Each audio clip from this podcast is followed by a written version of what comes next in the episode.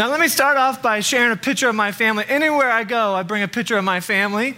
And so, if we can bring that up, that would be great. I'm married to my beautiful wife, Brienne. There she is. That's who Jeff married. My wife, Brienne, and I. And we have three little girls Brielle, Beatrice, and Bryn. Now, you might look at that picture and say, that's a great picture, but I got to confess, it takes about 20 pictures like this next one to get one good one.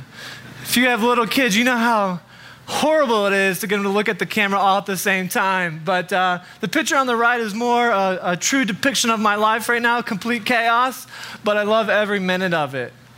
Now, I know for, for me, what I've enjoyed most about being a dad, about being a parent, is the opportunity to get to know each of my kids. Like, you know, those little unique things that make them special, just their personalities and their little things that they do on a day in and day basis. I've really have enjoyed getting to know that about each of them. And I've equally enjoyed them getting to know me as their dad. So I know that Brielle right now, she's really into Barbies. My goodness, we have like 600 Barbies in our house. And Brielle, she loves Barbies in the sense that she dresses them every day. She dresses them every day, and then before she gets to bed, she's got to put the pajamas on, these seven Barbies, and they have names, and then they lie in bed with her. Bria also, I know that she loves to wear leggings. Now, I don't know women's fashion. I'm learning as I go with $3. I think I'll be, probably be pretty good in about the next 18 years. But Brielle loves to wear leggings. She also does not like boys, which, hey, I'm okay with. That's fine with me. She's kind of worried about him, and, and so that's I know that about Bria. And Beatrice, I know that Beatrice loves macaroni and cheese. I don't know what it is about this child, but she is a macaroni and cheese connoisseur. She loves macaroni and cheese. Beatrice loves flamingos. Just, it's just the weirdest. She loves flamingos. We got flamingo shirts. She wears them. Just got a flamingo that lights up in her room. She just had that on last night. She loves flamingos. And she also loves watching Barbie movies with her sister. Now, Bryn, I know that Bryn loves to eat things. Doesn't matter if it's fur, dirt, sticks, sidewalk chalk. Bryn loves to put things in her mouth. Recently, we've learned that Bryn loves noise when she sleeps, which has made mom and dad very happy once we get that sleep machine in her room. And Bryn adores her sisters. They know me, I'm a Cavs fan. They know that for me, Cavs this past year was a thrill. They started watching Cavs with me, uh, cheering them on to that championship. They know I love oatmeal cream pies. My girls know that I eat a bowl of life cereal every night before I go to bed. They know I don't like to share food, especially cookies. They know that my wife loves the Antique Roadshow, and I do not, which causes some tension in our house when it comes on. Sometimes I wonder does God know me like I know my girls? Does God know you? Does, do I know God like my girls know me? I wrestle with that. God is so infinite. He is incomprehensible. He's, he's far beyond what we can think.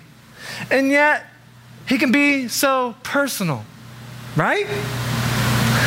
I mean, the God of the universe knows me. The God of the universe knows you. Doesn't that sound kind of crazy? Do you ever struggle with that? Like, God, do you really know me? Do you know what makes me unique? Do you know the details of my life? And I struggle, and I think we all do when we start to come across things in our lives when it just says, like, God, if you really knew me, then why am I going through what I'm going through?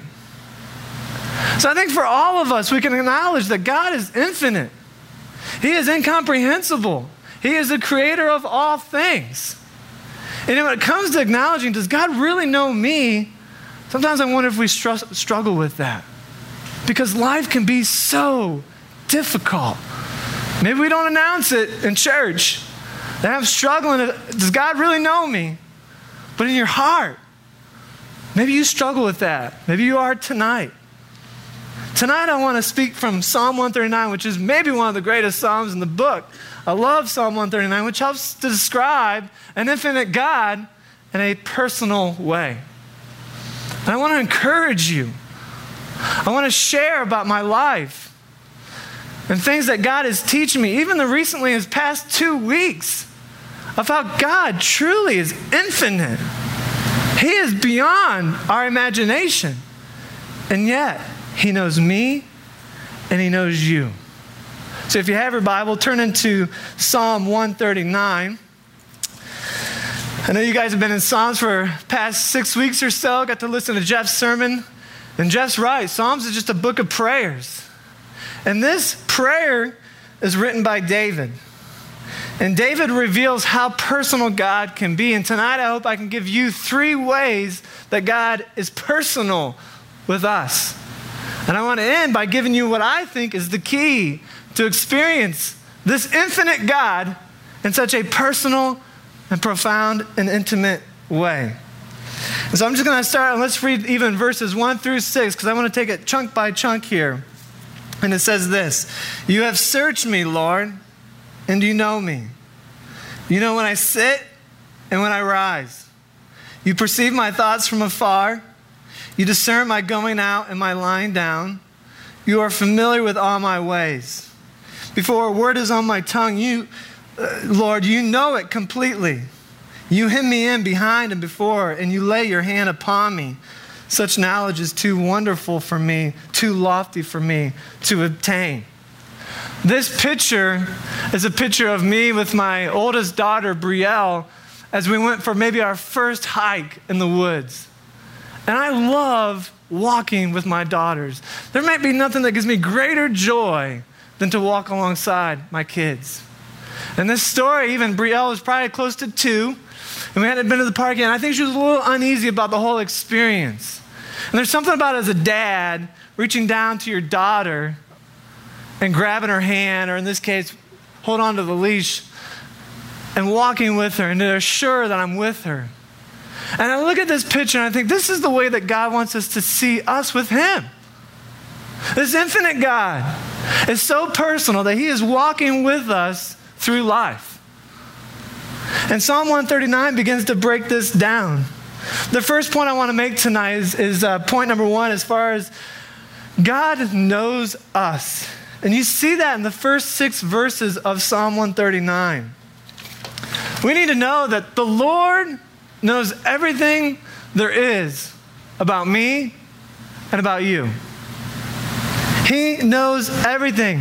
It even says here, You discern my going out and my lying down. You are familiar with all my ways. I mean, that is incredible. As I look back on my life up until this point, I can see how the Lord knew what was going on in my life. And He knew what He had to do to work His perfect plan for my life into my imperfect life. You see, I can go back to when I was 14 years old.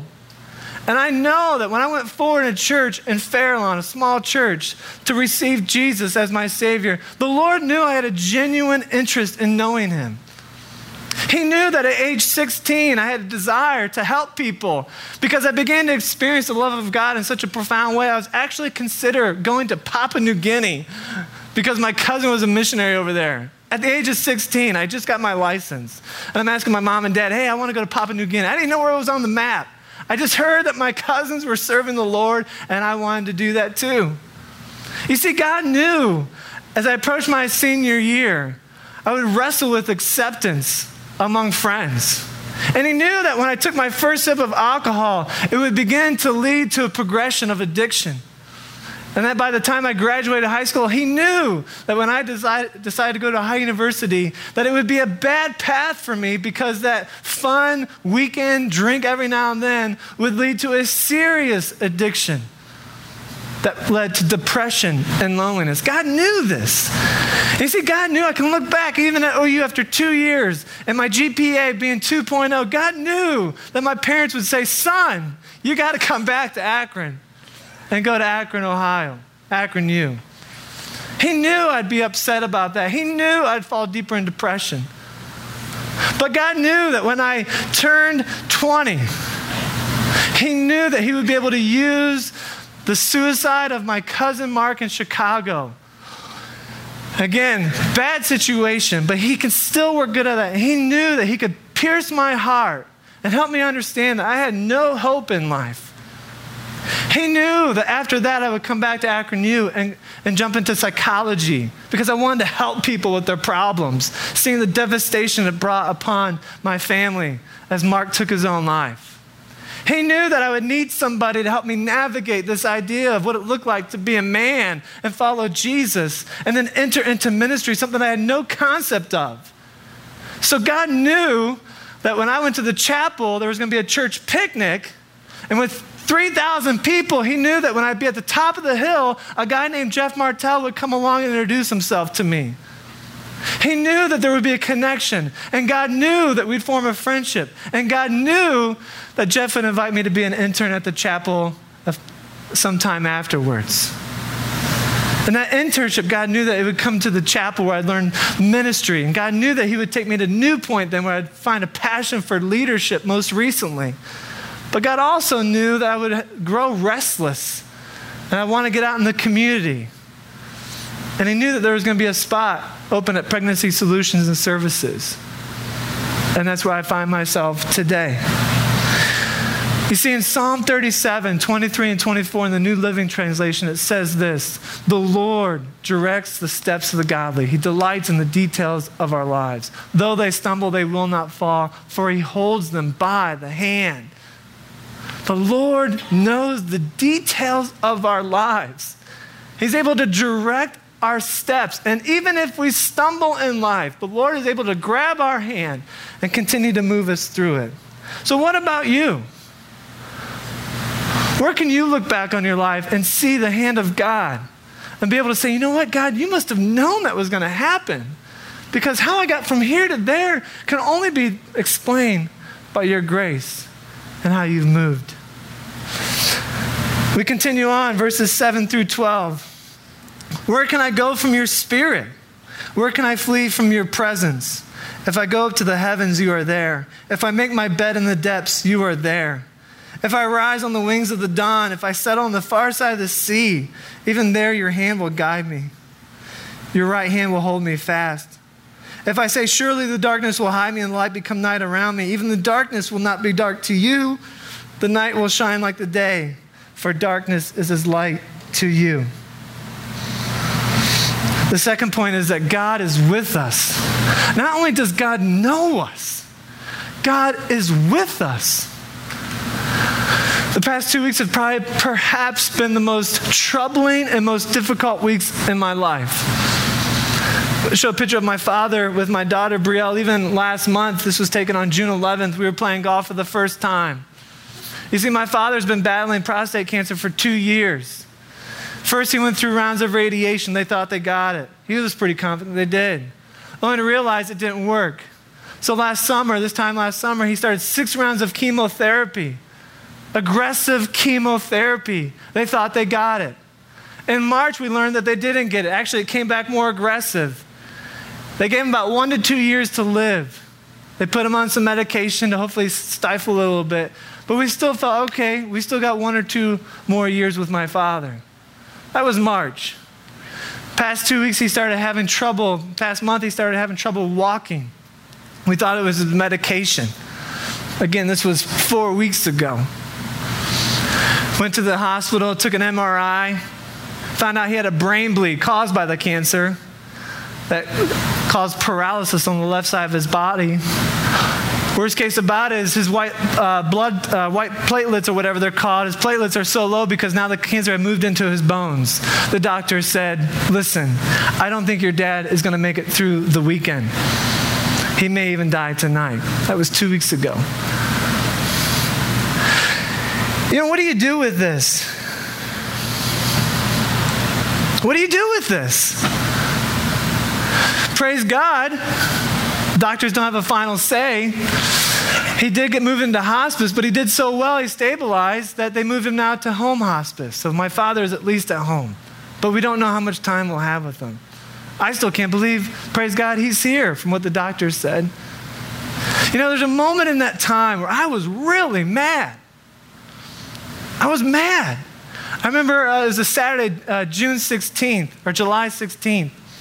And we knew that day my father was going to be moved into hospice. It was crushing my mom, it was crushing our entire family. And I was praying that morning out in my back patio, and I was like yelling. I, I can't believe my wife didn't get it. I was just, I was, there was so much emotion in my heart that I was just crying out to God. I went up that day and I saw my dad. He even looked worse the day before.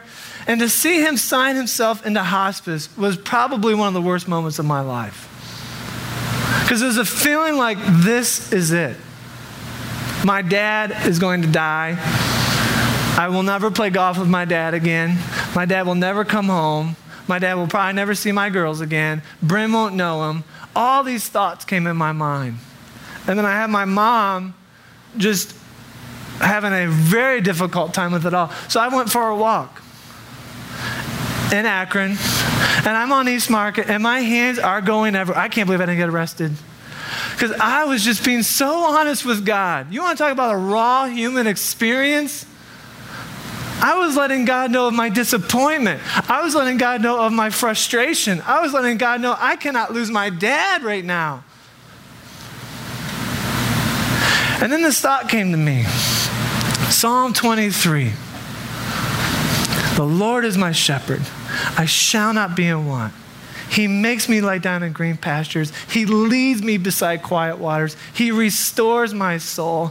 Even if I walk through the valley of the shadow of death, I will fear no evil, for you are with me. Your rod and staff, they comfort me. You prepare a table before my enemies. You anoint my he- head with oil. My cup overflows. Surely love and goodness will follow me all the days of my life, and I will dwell in the house of the Lord. And in that moment on East Market, I stopped waving my hands. And I said, God, you're with me. You're with my dad, aren't you?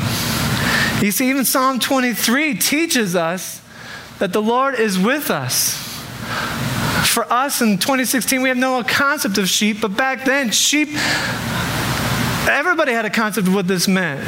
Because the quality of the shepherd determined the quality of the sheep. You have a bad sheep, you, or a bad shepherd, you have bad sheep. You have a good shepherd, you have good sheep.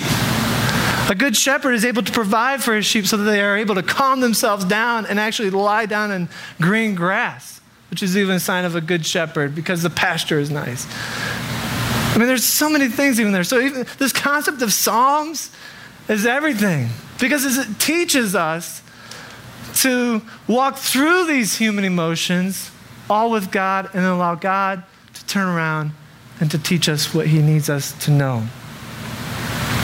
I don't know, you may not feel like God is with you right now, but I'm here to tell you He is. You can't escape God. Where can we go? God is here, He's with you. He is walking through whatever you are facing. And sometimes it just takes crying out to Him, let it all come out, and then for Him, in a gentle whisper, Say, I am your shepherd. Just like Jeff was talking about that first week.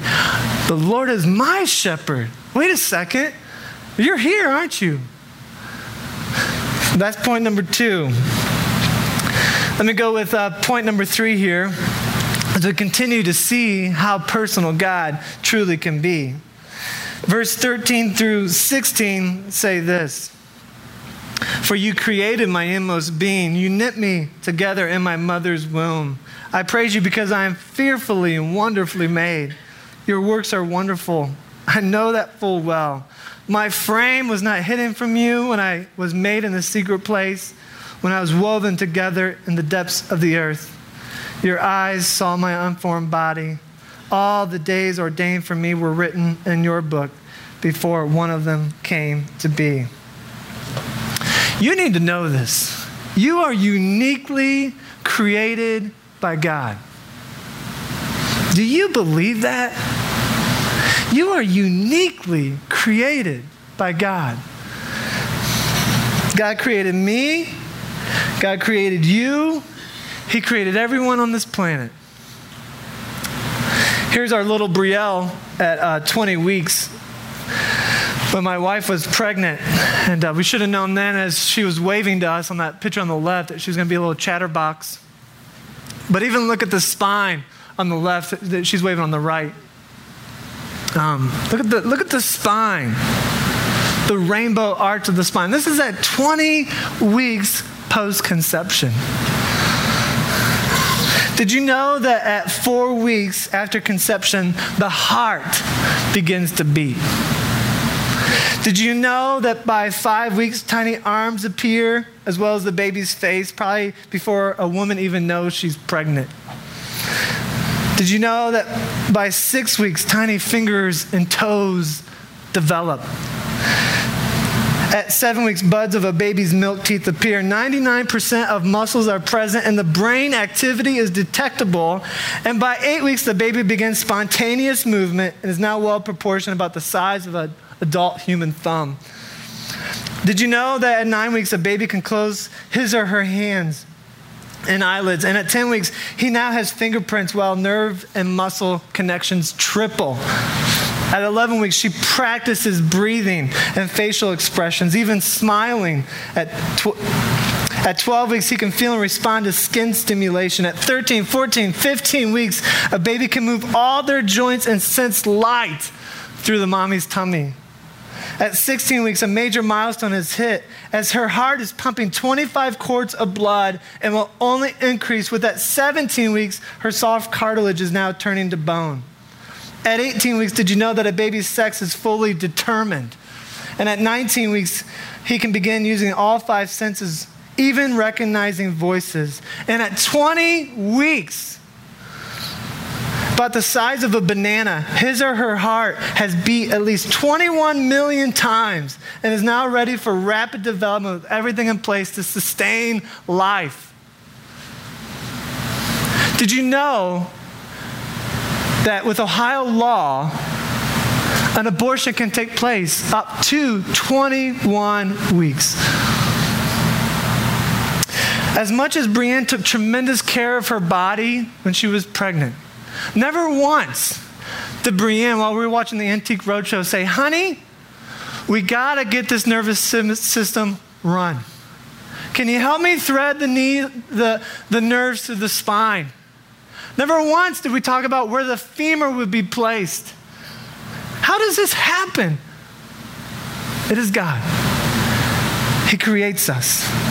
Our mission at PSS, I don't know if you've ever seen it, but we're over on Manchester Road, is to uh, honor God as we seek to save the unborn from abortion and lead men and women to a relationship with Jesus Christ.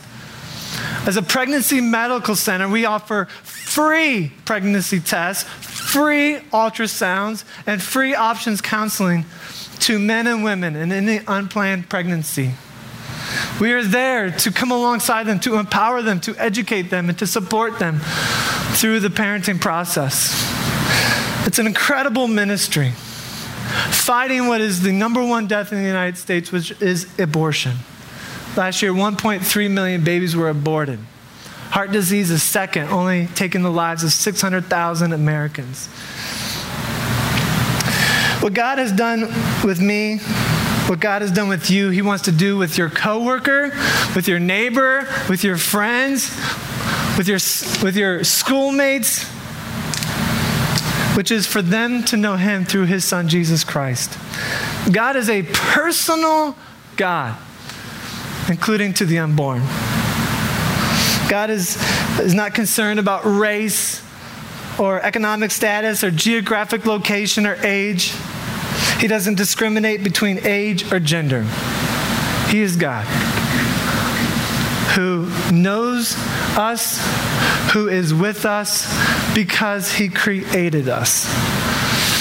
Most recently, we had a, a, a story of a, a woman who came in and she was involved in a pretty abusive relationship. And the nurse our ultrasonographer, our nurse, was able to get a scan of the, of the baby that truly took our breath away. And I wanted to bring it tonight. I don't know if you noticed, but this baby actually has its fist up in the womb. And we were able to point out to this woman who is in a pretty difficult situation that, look, your baby is even fighting for you.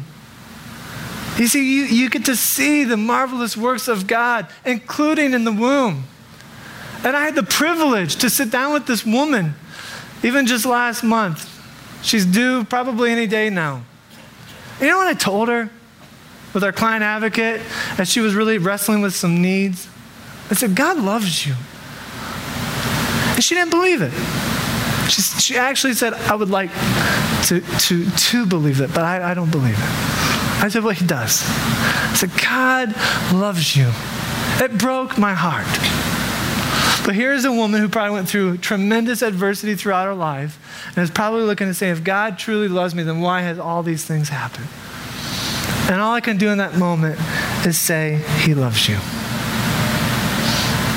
And our work is never done. Just last week, we got an email uh, from a, a, woman who just said, Do you guys do abortions and how far along? I just found out I'm 18 weeks and cannot keep it. Please help.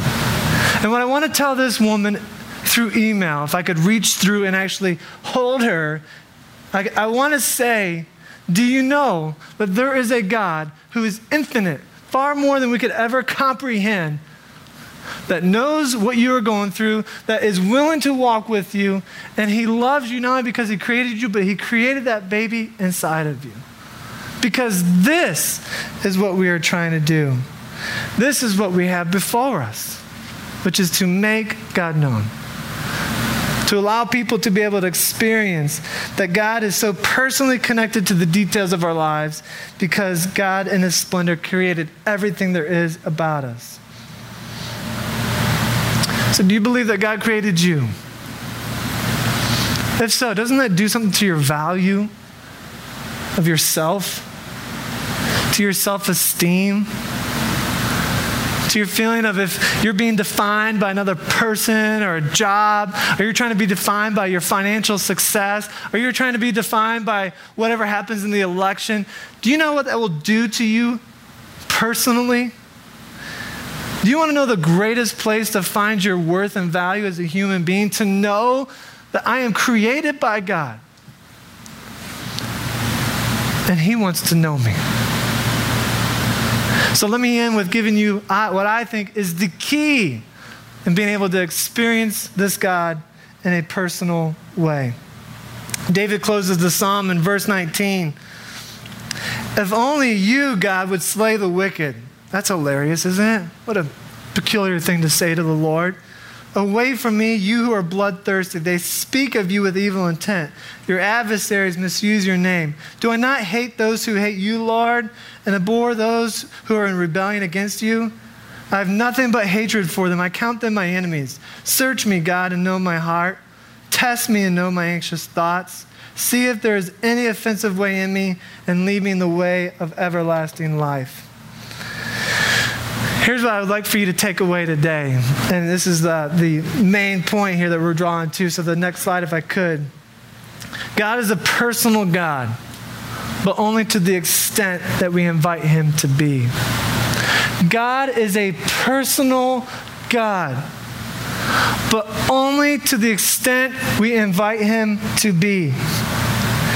You see, David understands that there is complete junk in his heart. He is harboring hate for his enemies. And he's, I think he begins to understand that in order to experience God in this truly profound, personal way, he's got to let the junk come out. And in some ways, what I did on East Market is the very same thing that David must have done in the cave as he was running from the people who wanted to kill him. And so I really think that the key in experiencing God in a personal way is inviting Him into our lives. Not with phoniness or fakeness or stiff prayers, but to go to Him like David did and be as transparent as we can be with the Lord, to be as honest as we can be with Him, to be able to share the deepest and darkest things. Because when you invite God to search your heart, know this he will search it.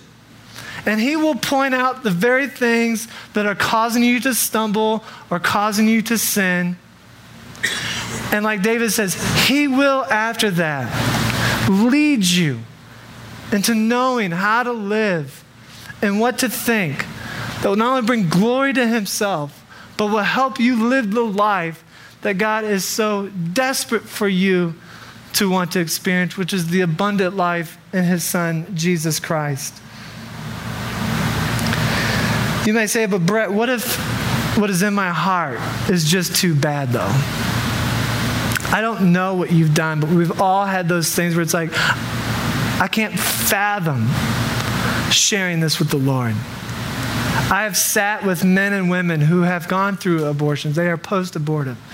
It breaks my heart. You know why?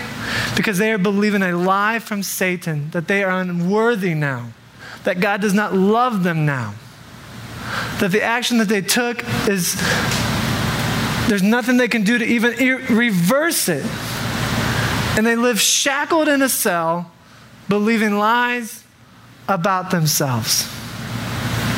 You know what they need to do is just confess that to the Lord and say, This is in my heart. And we all can do that. To acknowledge those very things that are deep down in our hearts. When we say, Search my heart, David writes, and know it. Test me and know my anxious thoughts. See if there's any offensive way in me and lead me into the way of everlasting. David is inviting the God who knows him, who is with him, who created him, to do the very thing that David already knows is true. David's just given him permission for himself to acknowledge those things. And so for you, know that this infinite God that we worship, beginning and end, the one who placed the mountains where they are, incomprehensible God who created everything is a God who wants to walk with you through life.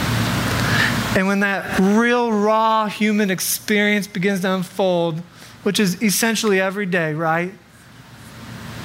God is with you. He knows you. He created you. That's why He loves you.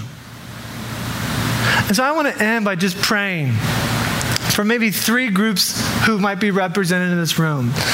Maybe you're here tonight and you don't believe this yet. Brett sounds good, like the idea of it, but I just cannot believe it. I want to pray for you. Maybe you're here tonight and you do believe this, but you're really struggling with it. Brett, I, I, I really believe that God is personal and knows me. But you know what? These past two weeks have just been really, really hard, and I'm really struggling. I want to pray for you. And maybe you're here tonight and you believe it and you're ready just to deepen your faith even more. Because of these truths, I want to pray for you too. So as the band gets ready to lead us in another song of worship, let me let me pray and ask the Lord to help us in these ways.